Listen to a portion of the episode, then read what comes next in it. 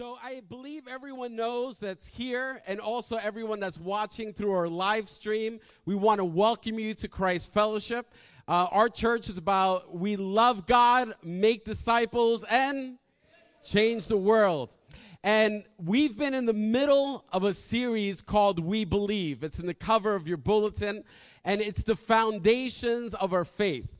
Now, it's pretty much based on the Apostles' Creed. And I know pretty much every service, we've been starting off like that, especially if you're here. Maybe you're here for the first time, or maybe you're not too sure uh, what the Apostles' Creed is. But pretty much the Apostles' Creed is a creed, a set of beliefs that were put together within the first 200 years of Christianity. It's pretty much the very first statement of faith that's being accredited to the apostles' writings. Not, the, not that the apostles themselves wrote it, but because it's almost 2,000 years old, they're pretty much saying, hey, this is what the apostles pretty much stood for. And we want to make sure that we would be able to keep Jesus at the center of everything that we do. What's amazing with the Apostles' Creed is that every church that is able to profess this, uh, the Apostles' Creed, and the reality is that the majority of the Christian churches can and will, they're the ones that pretty much keep everything as a foundation with the Bible. And that is the main priority for our church and so many other churches out there too. And what we've been doing is starting off every service by reciting the Apostles' Creed. So if everyone could stand up to their feet, and we're going to have it behind us as well. And in case on your bulletin, on the bottom back side of the bulletin, is the Apostles' Creed too, so you could read it as well. Now, something I mentioned last week is that the Apostles' Creed that we're reading is written in the traditional English, not the modern English. That's why some of the words are a little different, um, and we'll give some explanation to it as well. So we're going to start from the beginning. I believe it's there. Yes, it is. We're ready to go. Ready? One, two, three. I believe in God, the Father Almighty, maker of heaven and earth and in Jesus Christ, his only Son, our Lord, who was conceived by the Holy Spirit, born of the Virgin Mary, suffered under Pontius Pilate, was crucified, dead, and buried. He descended into hell. The third day he rose again from the dead. He ascended into heaven, and he sitteth on the right hand of God the Father Almighty. From thence he shall come to judge the quick and the dead. I believe in the Holy Ghost, the Holy Catholic Church, the communion of saints, the forgiveness of sins, the resurrection of the body, and the life everlasting. Amen. Amen. You may be seated. Great job. Great job. Yay. So, a couple quick things, real quick. Uh, last week, I mentioned the statement, From thence he shall come to judge the quick and the dead. The word quick means living. Um, if you're reading from a King James version, it'll say quick there, not living, but that's what it means. It means living. Holy Catholic Church is with a little c. Whenever you see Catholic with a little c, it means the universal church, the over, overall church of Jesus. Um, so when it's a big C, it's the Roman Catholic Church, just to bring that distinction there. Um, so, those are a couple major things for us to know. And something, too, is that each of our teachings is recorded. Uh, you're able to, we record it. It's on our Facebook page. So if you miss any of our um, weeks, you could always see them. And we also have a podcast that you're able to tap into to listen to teachings as far back as like five years, I think. So we have them there as a library that you're able to scroll, scroll through and be able to see which one you would want to listen to. So last week we focused on the fact that he ascended up to heaven. He sits on the right hand of God the Father, and from there he'll judge the living and the dead. And we also talked about the goats and the sheep. And some of you that were here had a hard time trying to figure out. We showed pictures of baby goats and sheep, and it was hard for you to guess which one was which. And here, it's important for us to know that in Matthew 25, Jesus gives a parable where he talks about the goats and the sheep and how he's able, as a shepherd, to separate them, to know who are the true sheep following him, and to know who the goats are, you could say. And one of the differences, the main difference between goats and sheep that I mentioned last week, is that sheep are obedient. Sheep follow the shepherd. And the goats is the complete opposite. The goats are rebels. The, the, the goats want to do whatever they want to do, uh, whenever they want to do it, and they have their own agenda. So here, Jesus is pretty much saying, it's like, hey, if you're a true follower of me, if you're a true disciple of Jesus, you would be a sheep in the fold, being obedient and following my ways. But something that it's interesting is that we saw with the pictures, it's hard to tell the difference between the two.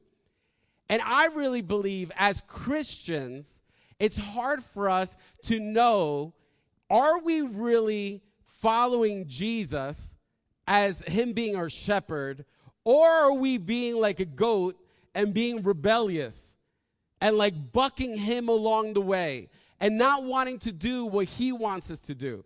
And last week, I'm just going to go over it quickly because this week we're going to really um, build from it as well. But I, I, I want to sh- read first, before I go over the questions, something that's important. Is 2 Timothy chapter 3, verses 1 through 7. And I want to highlight this. You know why? Because I really believe that in churches across the world, just because you go to church doesn't mean that you're a follower of Jesus. Just because you go to church doesn't mean you're a disciple of Jesus. Just because you go to church doesn't mean that you're a sheep in his fold. Just because you go to church doesn't mean that things are okay. In our minds, it may seem like it's okay. But what we want to do today is to make sure that we're true disciples, make sure that we're not being rebellious, like running like a go against the will of God. And in 2 Timothy chapter 3 verses 1 through 7 it says this. It says, "But mark this, there will be terrible times in the last days.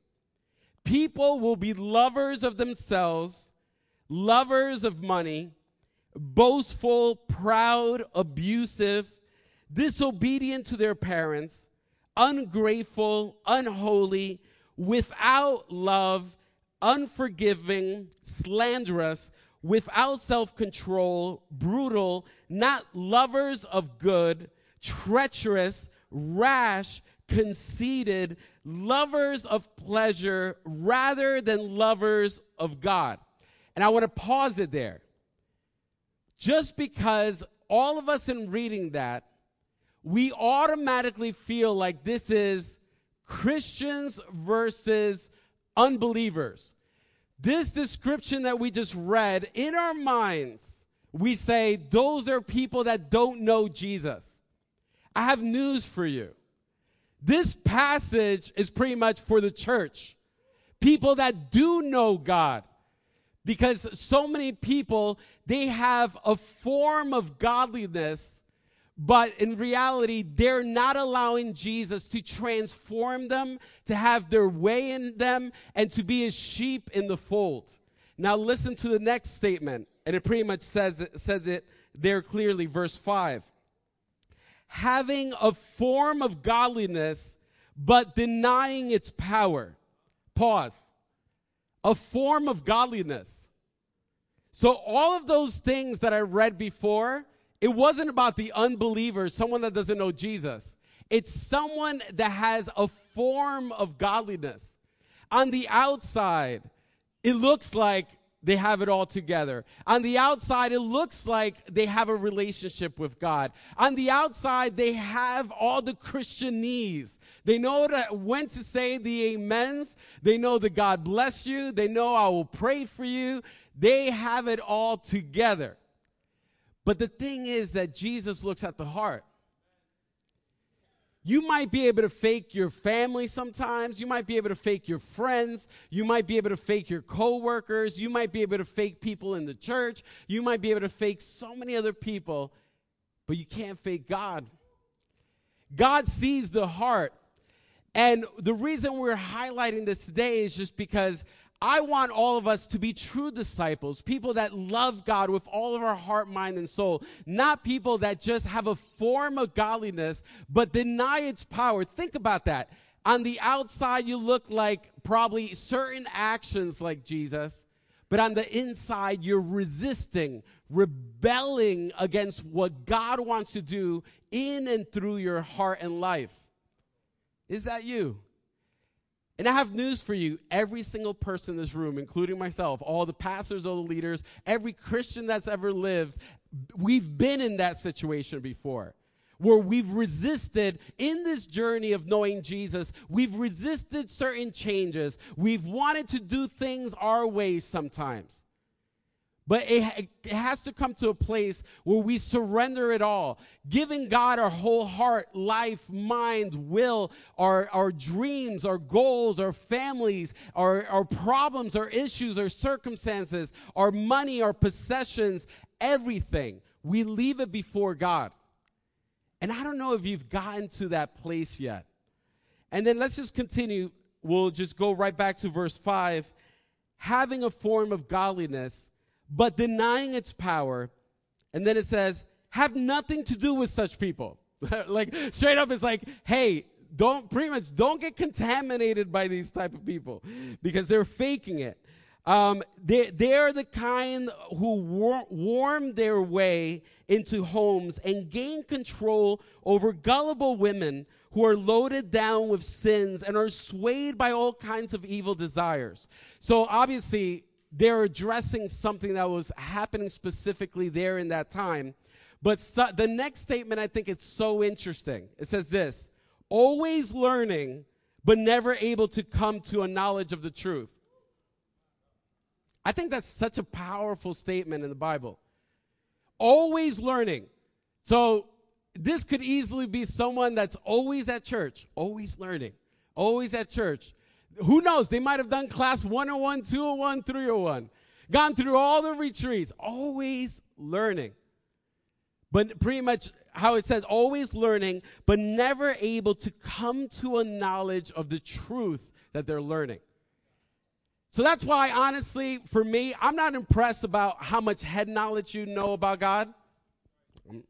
You, could quote the Bible inside and out from the first verse to the last, it wouldn't impress me because that just makes me I, you probably take a lot of vitamins for great memory. I forget which vitamin is good. Uh, ginkgo biloba or something like I forget what it is. What you probably take one of those vitamins. You're just a great like in memorizing things. But are you living it? Are you applying the truth that you're quoting? You know, is your life showing the evidence that you know Jesus and you're living for him? So here last week we did a, a test and we're going to go over the questions real quick, just in case you weren't there. So I know it's summertime. Some people, they, they, they were on the beach probably last week, just enjoying el sol. Así. So we're going to go over real quick. Number one, are you quick to criticize and complain? And these are questions for us to see if we have tendencies of a goat, of being rebellious. I'm not calling you a goat. You know, don't, don't, don't, leave here today and be like, yo, Pastor Carlos, he straight up said I'm a goat. You know, don't be spreading rumors that are not true. You know, that's for you to decide if you're a goat or not because Jesus knows the truth. That's up to you, uh, you to decide. But here, if you have tendencies to be a goat, it could be very dangerous in your walk, okay? So, number one, are you quick to criticize and complain? Some people just love to complain about everything and criticize everything. All right? I'm just saying. Number two, is it your way or the highway? What if someone wants to do something different from what you want to do? What is your stance? Do you assume the goat stance and it's like, I'm not moving, I'm doing whatever I want to do? You know, is that you? Number two. Number three, is it hard for you to say, I'm sorry? I've seen that a lot of times those that have goat like tendencies do not like to apologize. They just don't. it's just that's part of the stubbornness. It's like, no, I'm not going to apologize, even though everyone around you know that you're wrong, but you don't want to acknowledge it, and you don't. You you just stand your ground. Number four, do you tend to say no or ignore God? God knocking on your heart saying, hey, you should get involved. You should use your gifts and talents for his kingdom. And, and then in the midst of it, you're like, no. You know, like I have other better things to do, like be on Facebook for five hours a week. Or, you know, some of you be like, five hours a week? That's nothing. I'm on Facebook five hours a day. you know what I mean? Like, so, so when you think about it, if you're quick to resist, quick to resist God, you could have goat like tendencies. Number five, do you resist those in authority in your life? It's like you're in a pattern of you just resist them no matter what. Number six, do you always look for shortcuts? Be, and you know what? People, the reason why I highlight this being a goat like tendency is because you're looking for shortcuts because you don't want to go through the pro- process the way it's supposed to be. You want to do it your way. So you look for shortcuts, okay? Number seven, do you tend to gossip about others? Do you tend to gossip? Now, I have to say this in the church, a lot of times people gossip in the name of Jesus, okay?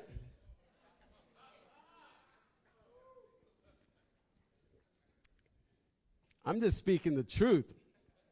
People is like, yo, let me tell you about so and so, blah, blah, blah, blah, blah, blah. You talk about like 30 minutes about that person, blah, blah, blah, blah, blah, blah. It's like, yeah, pray for them. And you walk out. How about this? Imagine just talking for about 30 seconds, a little bit about the situation, and spending the 29 minutes extra in praying for that person to really try to make a difference in the lives of that situation that you're concerned about? Are we just gossiping in the name of Jesus?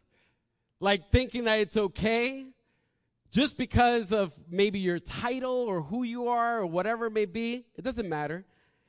Number eight, do you help others only when it doesn't inconvenience you? Do you help only, only when it doesn't inconvenience you? The moment it affects your comfort, you say no. It's like, no, no. I, and, and think about this Jesus is in our, our example. He's our example. And I have a feeling that his comfort was pretty shaken up, you could say, from what he was used to. The journey he went on to show love to us. You know, if he's our example, how much more?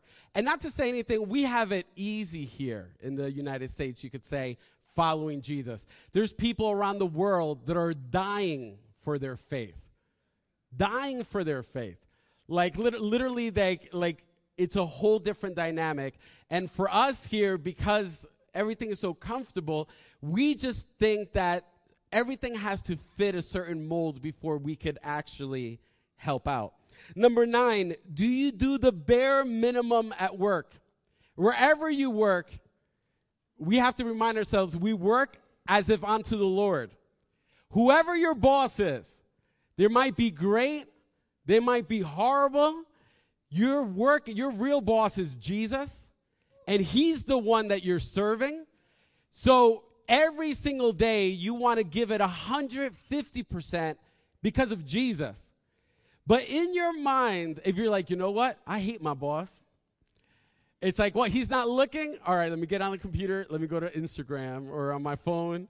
Let me text my friends and not do work or try to escape or try to extend your lunch periods or whatever it may be. it's like all of a sudden you need to realize that the witness you're giving is not one that glorifies God. But in addition to that, what you're showing as a motivation in your heart is that you're bucking the pretty much the authority that's in place in your life. And number 10, do you follow God according to your own terms? It's like, God, I'll follow you, but I'm not going to give this up. I'll follow you, but I'm going to allow this sin to be in my life. I'll follow you, but I'm not in no way, shape, or form. I'm going to do this. It's almost that those of you that know me very well know I love Chinese food. I love Chinese food so much. My birthday is January 6th, so in case you want to buy me some General Tso chicken with pork fried rice and an egg roll, go ahead. You'll be my best friend. Just don't all order it at the same time. I'm not going to be able to finish it. That's too much orders. But uh, but I.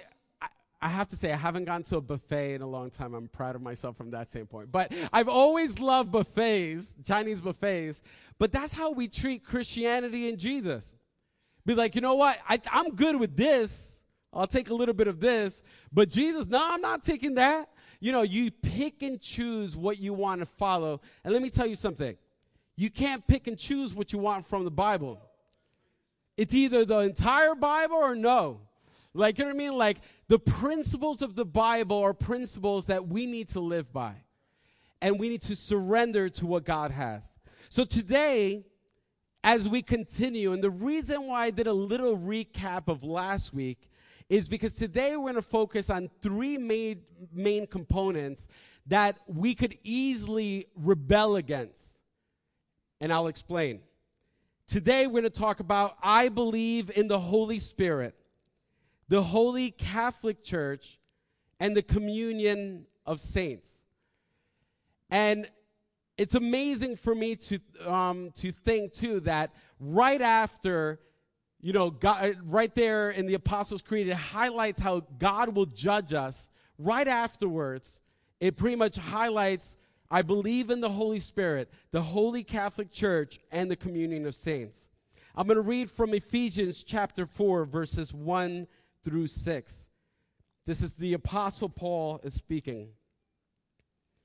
As a prisoner for the Lord, then I urge you to live a life worthy of the calling you have received. Be completely humble and gentle. Be patient, bearing with one another in love. Make every effort to keep the unity of the Spirit through the bond of peace. There is one body and one Spirit, just as you were called to one hope when you were called, one Lord, one faith one baptism, one God and Father of all, who is over all and through all and in all. So, right there, the Apostle Paul pretty much highlights those three major statements of the Apostle Creed. He talks about all, each of us making every effort to keep the unity of the Spirit, capital S, Holy Spirit to keep the unity of the Spirit, not to grieve the Holy Spirit, not to, in any way, shape, or form to, to negatively impact what God is doing. And also, he highlights the unity pretty much of the overall church and the fact that we're supposed to be there together um, as one. One Lord, one faith, one baptism, one God and Father of all, who is over all and through all and in all. So, we need to realize that here, it's our responsibility, each of us, to be able to honor God in this journey as we're highlighting these things. And the very first area that we could definitely resist is the Holy Spirit. I'm going to um, highlight Ephesians chapter 4, verses 29 to 32. It says this don't use foul or abusive language. Let everything you say be good and helpful. And I just want to pause there. Jesus, at w- one point in one of the scriptures, says that we will give account to every careless word that we give. Just going back. So that your words will be an encouragement to those who hear them. verse 30. And do not bring sorrow to God's Holy Spirit by the way that you live. Remember, He has identified you as His own, guaranteeing that you will be saved on the day of redemption.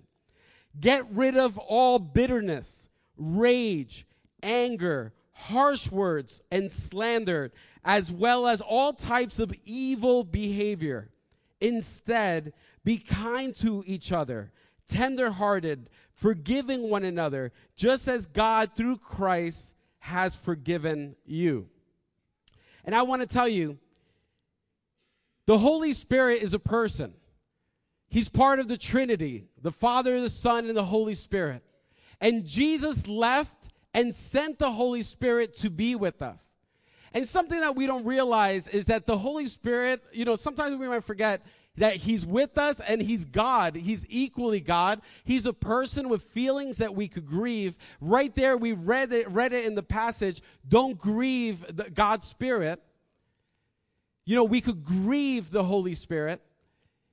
And we need to, so many times we want more of God. We're like, uh, where could we get, how can we get more of God? You get more of God by getting rid of the stuff that doesn't belong and inviting the Holy Spirit to have his way in your life. But so many times we grieve the Holy Spirit. You know, th- we grieve the Holy Spirit by our actions. And there, like right after it says, um, do not bring sorrow to God's Holy Spirit. It says to get rid of all bitterness, rage, anger, harsh words, slander, all types of evil behavior. So our own actions, our own actions really state, give the evidence to, to pretty much where we are in our walk with God. And God wants us to really love Him entirely, you know, to not grieve or bring sorrow to the Holy Spirit, but instead of having bitterness, having anger, gossiping, having slander, um, and keeping and harboring evil in our life, we, He wants us to allow Him to transform us from the inside out to love one another, to be kind to one another, to serve one another, to lay down our lives for one another, the same way that Jesus laid down his life for us. We love the fact of what Jesus did for us, but we question if we're willing to do that for other people. But God wants us, He wants us to follow His lead in the impact that we're able to do to others. And I'm going to be very transparent and I'm going to um, say as it is. Well, make sure I don't fall there too. Um, transparent, say as it is. Pretty much so many times, there's a disconnect to what we want, who we want to be, and who we're living out in a daily basis. Like, we, I believe with all my heart, you're here today because you want more of God.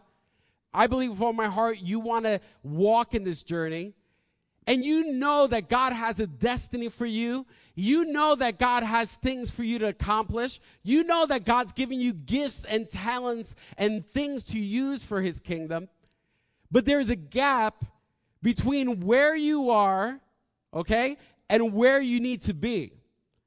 And I got to tell you this the way that you close that gap is through your decisions, it's through your daily decisions.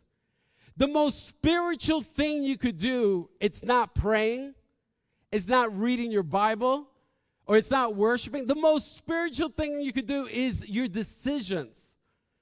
Because let's say, for example, if you don't even have a Bible, but you just make the decision to get on your knees and surrender your life to God and give God your entire life, that decision is the most spiritual action that you've done. And obviously, prayer and reading the word and worship is crucial and vital in the journey for us to grow. But our daily decisions, first you need to make a decision to pray. You make you have to make a decision to read the Bible. You know, you have to make a decision to worship. You have to make a decision to be in this journey. So your decisions play a huge part. And I want to let you know that sometimes we don't make good decisions. And I know this simply because I believe that so many times one of the greatest reflections of what's in our heart is social media. Social media. I really believe that in some way, how we believe that what we post is, even though it's part of us, it's like, it's like separate. It's like, you know, like, you know, not too many people might comment, not too many people might say anything, but we post things or we say things that in so many ways don't bring honor to God. So it's almost like an extension of reflection of what's in our heart. And in addition to that, something I want to even um, bring up too is that I feel like so many people want to get into useless arguments on social media. Useless. Useless. And forget the big picture that we're here to win people for Jesus, to impact lives, to see Jesus transform people from the inside out. And I'm going to even be very, tra- like many of you know that even myself, I'm an elected official um, here in the city of Elizabeth. I don't post anything political on my Facebook page or my social media accounts. Why do you think I don't post political things on my Facebook account? Because honestly, in the end of the day, everyone's going to decide if they're going to be a Democrat or a Republican or independent or whatever. That's your choice on whatever you decide. I want to make sure that I have a voice into your life about Jesus.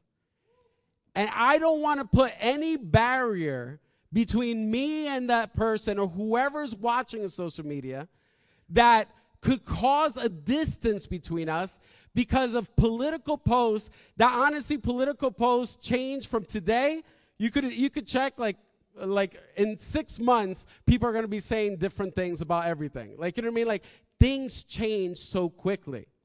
But I'm just sharing something I do. I'm not telling you that you need to do what I do, but I just want you to see the motive behind it.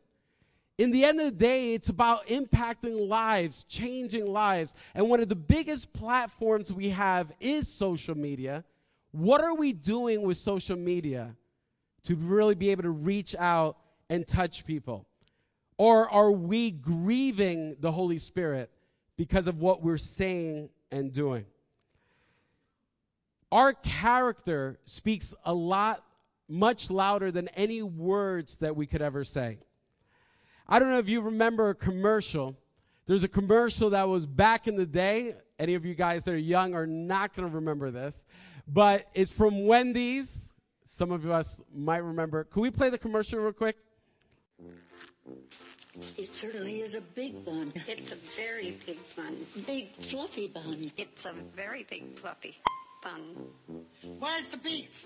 Some hamburger places give you a lot less beef on a lot of bun. Where's the beef? At Wendy's, we serve a hamburger we modestly call a single. And Wendy's single has more beef than the Whopper or Big Mac. At Wendy's, you get more beef and less bun. Hey, where's the beef? I don't think there's anybody back there. You want something better. You're Wendy's kind of people. How many of you remember Where's the Beef? How many of you still remember it? Like, honestly, whenever I think of Wendy's, I think of Where's the Beef? so that was such a big commercial back then. They had a couple others that went with it. And, um, but I just thought it was so catchy even at that time that whenever I would go to like McDonald's or Burger King or anywhere else, I would say to them, Where's the beef? you know, like, where's the beef? And that's like the main thing. You don't want to get a burger and be missing like the main aspect, the main patty. And my question really to our walk with Christ, and even through this series, what, what, what's being highlighted too, one of the major things is that we need to be authentic. And I want to ask, where's the love? Where's the love? because that's where we're diving into today. Because today uh, we touched on the Holy Spirit, just the fact that He's a person, He has emotions, that we don't want to grieve Him, not with our daily actions, not with what we do in social media. But today we're also focusing on the Holy Catholic Church, small c, the universal church, and also the communion of saints. And my question is, where's the love? Where's the love? Because here in our church, too, our church is called Christ Fellowship. Pretty much it's Christ, Jesus at the center, and fellowship is really the communion of saints. It's us being together, being a family, having communion together, like sharing the elements and honoring Jesus in that way, but also living life together, sacrificing for one another, being there for one another when times get tough, celebrating when things go well, and really getting to know one another. So, my question is where is the love? That's a question we need to ask ourselves in our own heart. Because so many times, and we're going to go into this, we could get caught up in so many different things in Christianity and forget the main thing. God wants us to love Him and to love others. He boiled it down love Him and love others. But so many times we chase after and we get caught up on other things that really we forget the foundational things. In 1 Corinthians chapter 13, this is the love chapter. And obviously, we're going to read more than usually what's highlighted, usually during um, weddings and everything like that. But starting in verse 1, it says this If I speak in the tongues of men or of angels, but do not have love, I am only a resounding gong or clanging cymbal. If I have a gift of prophecy and can fathom all mysteries and all knowledge. And if I have faith that could move mountains, but do not have love, I am nothing. So right there, the apostle Paul is highlighting, like, you know, the main thing is love.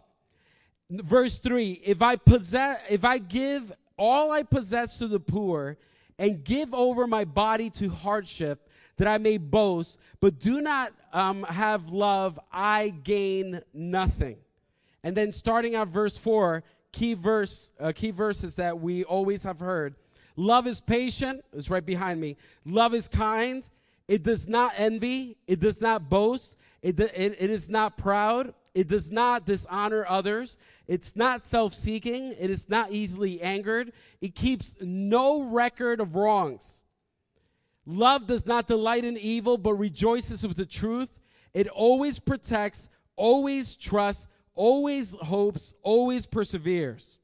Love never fails. But where there are prophecies, they will cease. Where there's tongues, they will be stilled. Where there's knowledge, it will pass away. For we know in part and we prophesy in part, but when completeness um, comes, what is in part disappears. Now, the next statement is really important, especially how we've been talking about really living, um, following Jesus as a true disciple, as a sheep in the fold. He says, When I was a child, I talked like a child. I thought like a child. I reasoned like a child. When I became a man, I put the ways of childhood behind me. So here it says, spiritually, you need to grow up. And spiritually, you growing up doesn't mean that you know how to prophesy doesn't mean that you speak in tongues. Doesn't mean that you you give everything you own to help other people. No no no. Here it's like we need to grow up spiritually and a foundational um, component is the love that we have for god and for one another. Verse 12 for now we see only a reflection as in a mirror and then we shall see face to face. Now I know in part, then I shall know fully, even as I am fully known. Verse 13, and now these three remain faith, hope, love, but the greatest of these is love. So here, love is foundational, and a major thing in the Apostles' Creed is the Holy Catholic Church, small c, universal church. When God looks down in the city of Elizabeth, he sees one church. He doesn't see all these individual churches, he sees his church. When there's one church that's hurting, we're all hurting. When there's one church that's, that we need to celebrate with them, we all should be celebrate, uh, celebrating with them. Some of us here, we, we might know Iglesia Jehovah Nissi is a church in the city of Elizabeth with Pastor Nestor Cardona and Rosa, really good friends of ours. And from one day to another, their church a couple years ago burned down. It caught on fire and the church burned down. So if we wouldn't be underst- you know with the understanding that we're part of the universal church and that God's heart is for all the churches that you know what I mean like that proclaim his name. You know we could have easily like looked the other way.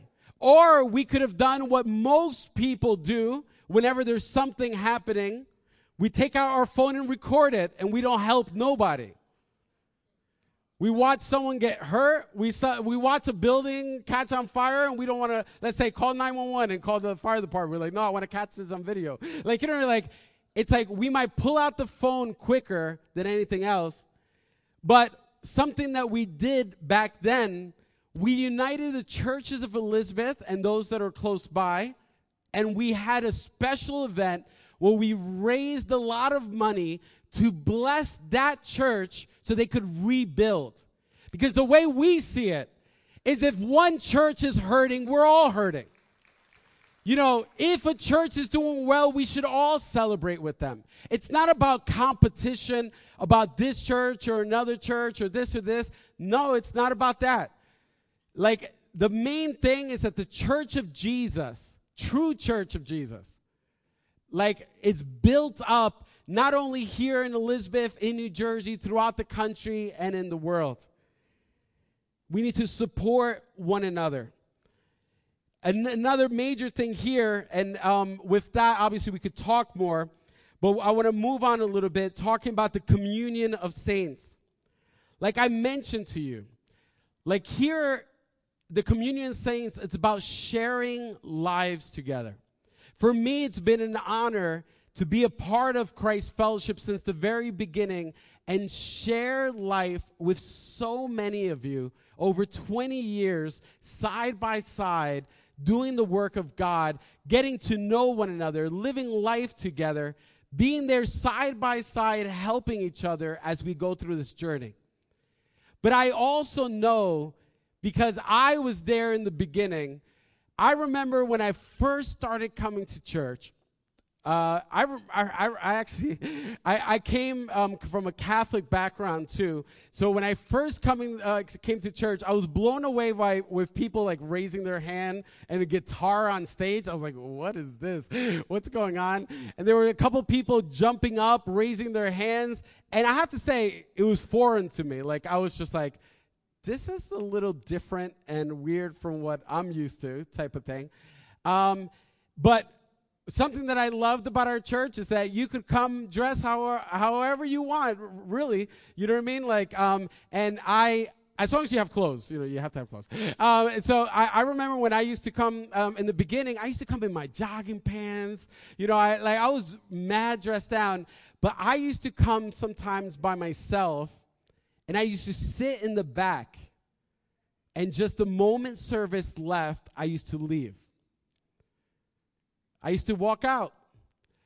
Like I knew just a little handful of people, probably like three or four people that I knew. And I used to leave thinking that church was just attending Sunday morning. Thinking that church which is something to check off the list that I'm doing something spiritual.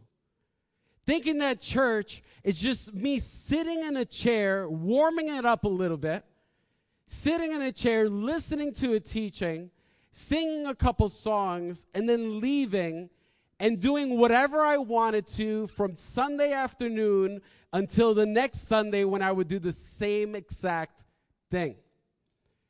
And I know I did that for a while until little by little I started to talk to other people.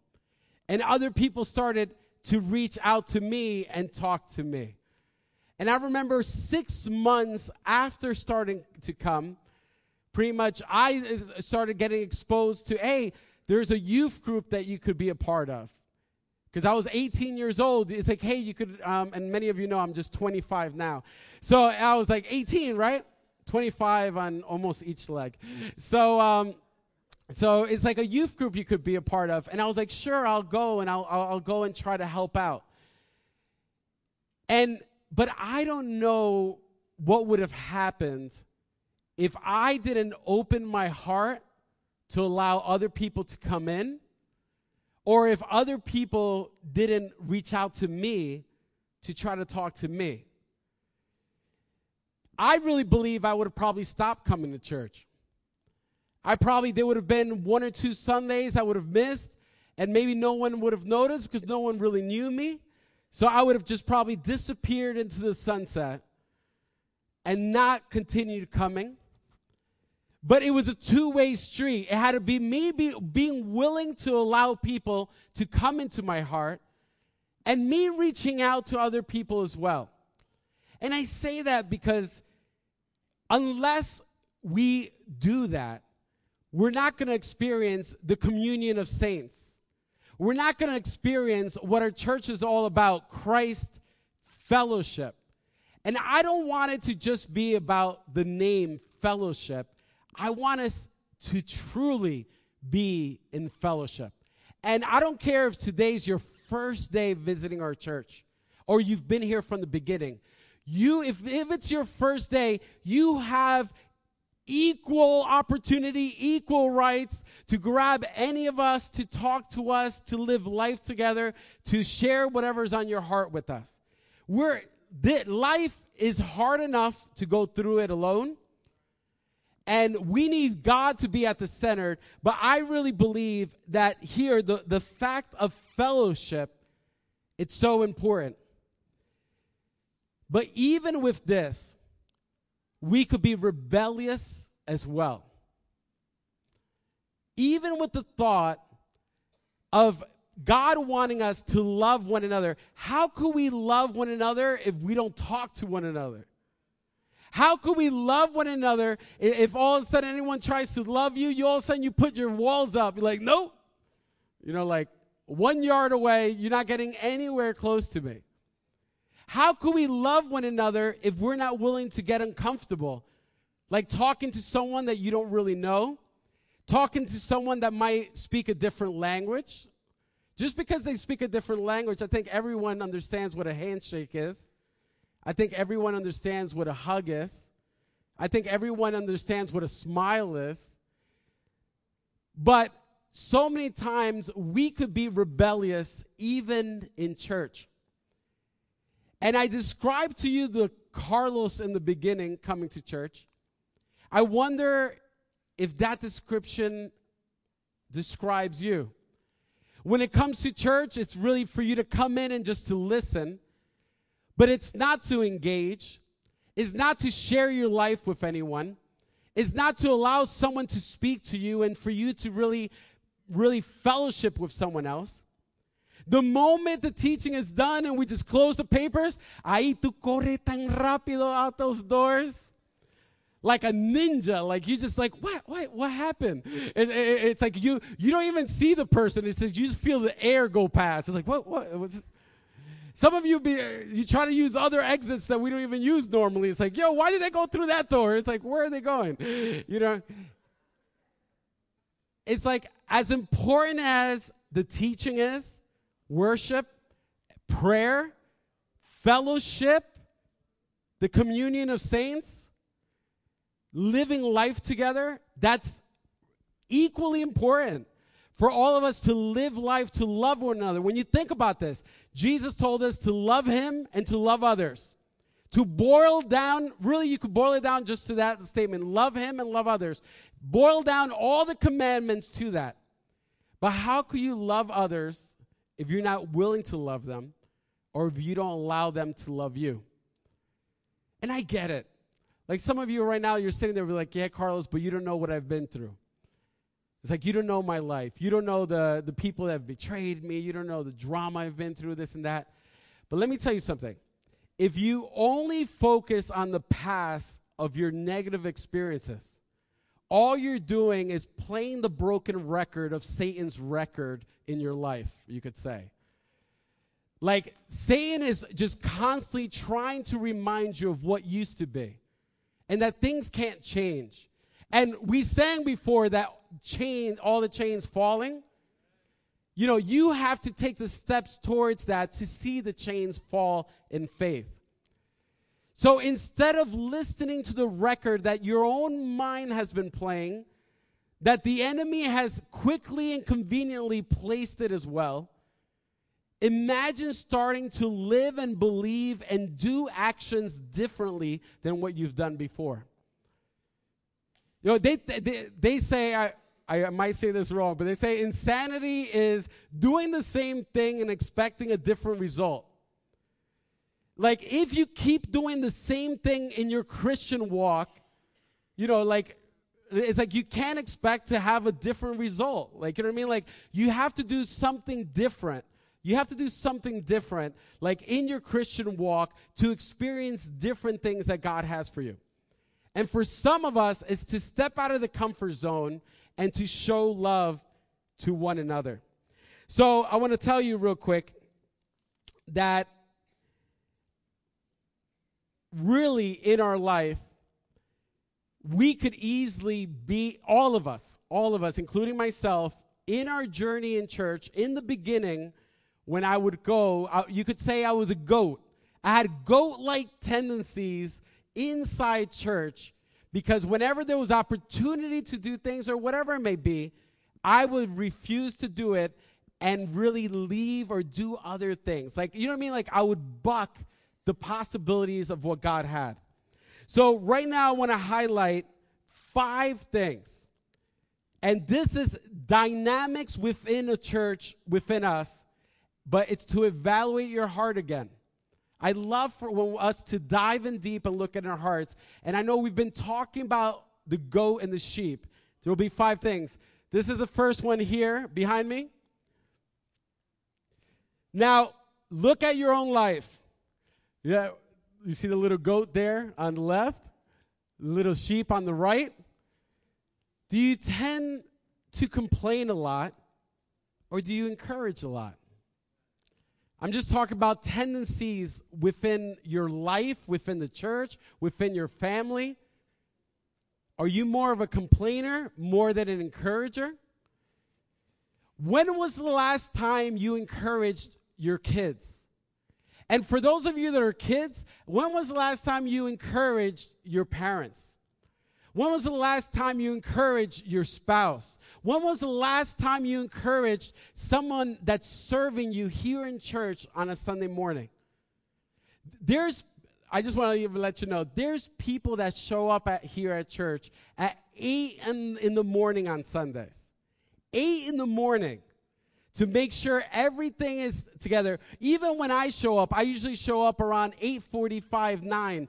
When I show up, there's been people here already an hour before me, already setting things, cleaning, putting things in order and everything. They're doing it because they love you. But imagine it's like next time you see one of them, just to encourage them and to thank them for what they're doing. So think about this. Which side do you lean on? I'm not telling you to raise your hand. I don't want to cause no drama.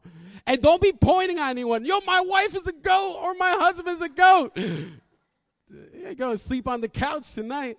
All right, next question. The next one. This is oh, this by the way, this is a pop quiz. So I know many of you don't like pop quizzes, but discord versus one accord.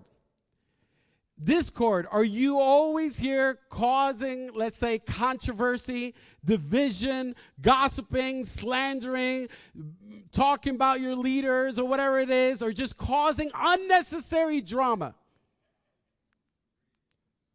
I hate drama. Yo ni veo novelas. I, I don't like dramas. I don't like soap operas or any of that. So, Discord, are you about that life? The Discord language, that's Satan's voice. Whenever I hear just people voicing discord, it's like, yo, I, I, I see through the words and I see something else. I see the enemy plotting or trying to do unnecessary drama through sometimes people that don't even mean to do it. And one accord, do you strive to keep unity? unity in the church, unity in your family, unity wherever you go. Unity is what God wants, the fellowship, Christ's fellowship, the communion of saints. All right, we're going to keep going. Number three, gossip versus gospel. The, t- the two, pretty much gossip. The goat loves to gossip. I already talked a little bit about this. You know what is? You know, they, they, they, they talk about 30 minutes and in the end just say, please pray for them. They might even forget to pray for them. So either gossip or gospel. The gospel, talking about the good news, not the drama news, not the gossip news, but the good news. So what, what do we tend to say? Right now in this moment, in this room, there's people that are hurting, there's people that are going through very difficult things, people that are probably even questioning if it's worth living, people that are addicted to probably certain um, things in their life that they would love for God to set them free from. You know, drama at home, drama at work, issues that we've been dealing with for years. There's so many different things. And imagine if wherever we go, as we fellowship, we're able to share the truth and help people in that way by sharing them uh, the gospel. The next one, get versus give. The goat just is, is only interested on what they could get. I just want to get, what am I going to get out of church today? That's the goat. I just want what I could get today. And you know what happens? Tendencies of goats, a lot of times goats, when they feel as though they can't get certain things in a certain church, they'll go to another church and another church and another church, and they they church hop, trying to really get whatever they want. And I have news for everyone: there's no perfect church. On this side, there's no perfect church. When we get to heaven, we'll see a perfect church. Not here on earth. As long as we're on earth, there's always going to be some type of issues. And a sheep is about to give. So when you come to church, is about is it about what you could get or what you could give? You know, for all of us, like you know what I mean. Like, so think about this. Even some of you be like, "Well, what could I give?" There's a lot of areas where you could give. But imagine give a word of encouragement. You know, put an arm around someone. You know, like ask someone, be like, how are you doing? How's your day? Like, really give support to one another. The last one is about very similar to the last one I mentioned me versus we. The go is just interested in one person me, myself, and I. That's it. Some of you remember that song from back in the day. Me, myself, and I. Uh, well, who used to sing that? De La Soul, De La Soul. I, w- I was going to say Tribe Called Quest, but uh, De La Soul, De La Soul. Um, so it's about me, myself, and I. That's it. The goal is just interested in them. They don't care that your life is falling apart. They don't care if you need help. They don't care. You know, all of a sudden the goat just walks in and be like, is it cool enough? Or is it hot enough? You know, is someone took my chair? Last time I noticed, there's no names on anybody's chair. You know what I mean? Like you can sit wherever you want. But you know, the go is just about me. Oh, the music is too loud for me. It might be good for everyone else. Like, you know what I mean? Like, the go is just about them. While, you know, the sheep is about we. What's best for all of us? What's best for the church? What's best for the other person? So, to have fellowship, we're going to go through this really quick. We have to close the space between us. And I know right now you might be sitting next to your spouse, you might be sitting next to your friend. Some of you might have allowed many seats side by side for me. Like nobody sits close to me. I sit by myself. You know, like I don't know your situation, but we're to close the gap to fellowship. And to close the gap, there's five things we have to do. The first one is sacrifice. It'll be back there. To close the space, okay? Sacrifice. It takes sacrifice to be able to close the space space to deal with someone else, to talk to someone else, to engage someone else, to be able to um, speak into someone else's life, to be able to commune with someone else.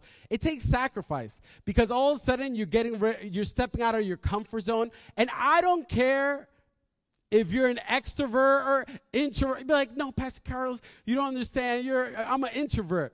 Believe it or not, my default is introvert. My default is introvert. The reality is, introvert or extrovert, it's about being obedient to what God wants us to do. You know what I mean? It might be easier for some of us than others, but that's not an excuse to not do it. Just want to bring that out. It's a sacrifice whenever we do it. Number two, um, um, for, for it is we have to be purposeful. You can't just assume it's going to happen. You have to be purposeful and intentional to be able to have fellowship with one another. The third one is A, is access. You have to give people access into your life. You have to give them access. And I get it. some of us, it might take a little bit more time to trust and this and that but I want you to make progress in giving people access. Sometimes there's certain people uh, like I've talked to in the past. It's like, how's everything going? It's like, good. And then they walk away, they run away. I was like, hey, like, what did I say? Like, you know what I mean? Like, you have to give people access into your life so we would be able to have, we're a family here in Christ Fellowship. I don't want us ever to become a church where we just come in and leave and, and like i'm not even I, I know i mentioned that but come in and not really spend time with one another together the, the fourth one in space is courage it takes courage it takes courage to talk to someone that you don't know. It takes courage to be able to pray for someone. It takes courage to talk with someone. And E is express. To close the gap, the space we need to express this love to one another. Like some of us know that love comes in different languages. Some love words, some love gifts, some love time. You know, um, some love uh, touch, some love. Um, I'm trying to think. Uh, qual- um, uh, acts of service, doing nice things for one another. There's different ways that love is expressed, but the bottom line is that love is expressed. But for each of us is a choice we need to make. So what we're going to do to close this service, it's about 12:15 now. We're going to spend the next 5 minutes, 5 minutes, and I'm going to ask you to do something bold, courageous. I'm going to ask you uh, ask you to sacrifice. I'm going to ask you to be purposeful. I'm going to ask you to give people access. I'm going to ask you to be courageous, and I'm also going to ask you to express your love.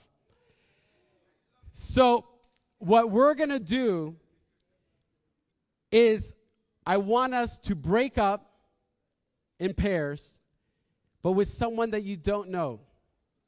Okay? Someone that's near you that you don't know. And let me explain to you what you're going to do. All I want you to do is I want you to talk with them briefly, and I want you to pray for them for something that they're going through in their life. Because here we are, Christ Fellowship, and we're to live up to our name. That we really truly love one another, wanting to be obedient to what God wants us to do. And I know this might not be easy for some of us, but I guarantee you it's something that God wants to lead you in towards. If everyone could stand up if you can and hold hands. And if everyone could bow their heads as we close in prayer. Father God, we thank you for today. We thank you for your love for us. We thank you for everything you've done for us and the example that you've given to each of us on how it is that we need to love and live our lives. God, you are the ultimate example. God, forgive us for being rebellious. Forgive us for making life about us by itself, God. Forgive us for looking out only after ourselves and not others. Forgive us, God, for choosing, God, not to love one another, God, the way that you want us to love them, God. God, I pray that right now, this moment, you would transform every single person's heart that's in this room and that's watching through the live stream. God, I pray that you would help us see every person that we see throughout our lives moving forward through your eyes, God. That we would know and want to see their hearts and not be impacted by their actions, God, or turned off by their actions. But God, that our heart would break over the things that break your heart. That God, that our hearts would rejoice over the things that rejoices in your heart. And that God, our hearts would be moved after we see every single person. God, you died for every single person that we encounter. You died for every single person we're holding our hands next to, God. You died for everyone that's ever lived and is going to live.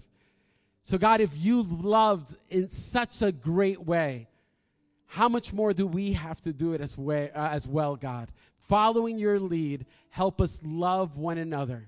In Jesus' name we pray. And everyone said, Amen. I love you guys. God bless you.